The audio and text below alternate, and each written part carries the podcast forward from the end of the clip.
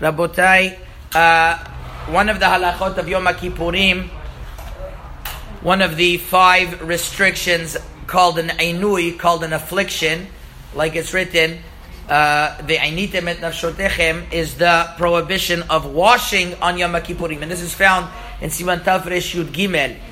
And the prohibition of washing on Yom Kippur, and we find a similar thing regarding Tisha B'Av, is whether it's hot water or cold water.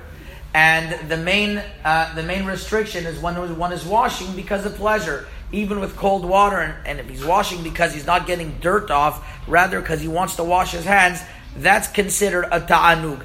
That's considered something that he's uh, that he's uh, indulging in, and that should one should refrain on Yom Kippur. Understandably, according to this, uh, the Gemara in a few places uh, is is uh, explicit that if somebody is is uh, is washing in order to remove dirt, or he's washing for another purpose. For example, he's going to see his rav across the river, and he has to travel through the river. But even though he's going in the river, nevertheless, that is considered a rechitza that is not uh, that is not because of pleasure, and it's allowed. Therefore if one washes his hands in the morning for netilat yadayim, he's doing it to wash off the ruach ra, the, the negative spirits, and not because of uh, not because of, of other reasons of, of pleasure. It would be allowed, but he has to minimize it as much as he can, whatever is necessary. Which the, the halacha says up until his uh, the joints of his finger, up until his knuckles, we'll call it. That would be considered ad ad ad ad kishre itzboyotav. The Gemara says. Now, furthermore, if somebody is washing his hands, as we mentioned, and only only for uh, uh, for purposes that are not pleasure, there's going to be other situations where it would be allowed. The Shulchan Aruch discusses that if if somebody has on his body dirt, and for example, in Sif Yudalev, the Shulchan Aruch says, let's say he saw semen on Yom Kippurim, so he'd wash those areas and and uh, and he wouldn't be allowed to go to the mikveh because the mikveh is not something that is required, and therefore it's full bathing. Now there are rishonim that question this and say, well, he's not doing it for the purpose of of cleansing. So this is where it's a gray area, and others would argue if he goes to the mikveh all year, he would be allowed. But the Shulchan Aruch's psak is that he doesn't go to the mikveh because he doesn't need to. Whatever you don't need to, then you don't do.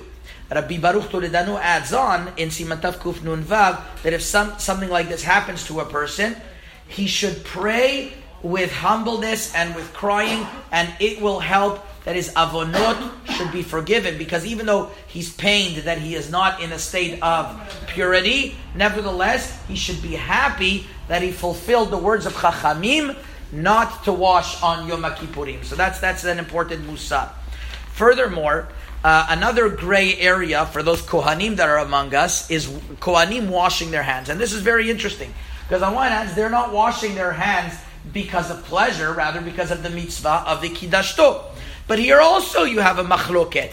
Whereas the Kaf HaChaim in uh, Ot Tedvav over here writes that they should only wash until their their uh, their knuckles because it's not necessary to do more but others are more liberal. Rav Chaim Palaji, uh, uh, the, the Rav Or Litzion in uh, in Hilchot Shabbat Chelek Gimel Perek Chavtet Sif Yud Bet brings from the Rav Chaim Palaji and others that say that well you're you're doing it for pleasure you're not doing it for pleasure so you're allowed fully up until up until the wrist.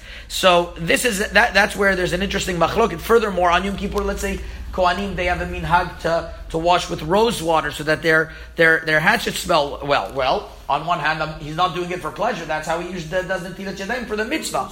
But it's not necessary. So that's also that's also where there's a machloket.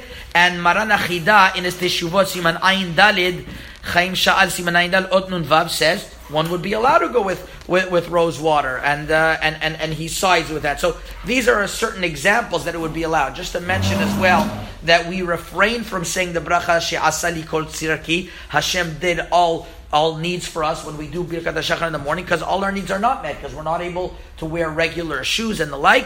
And even though there are some who write to say it, Rabbi Baruch Toledano brings in Simataf Kuf Nun Vav that the minhag vayas is not to say the bracha she'asar kol with the full name of Hashem. Chazak ubaruch.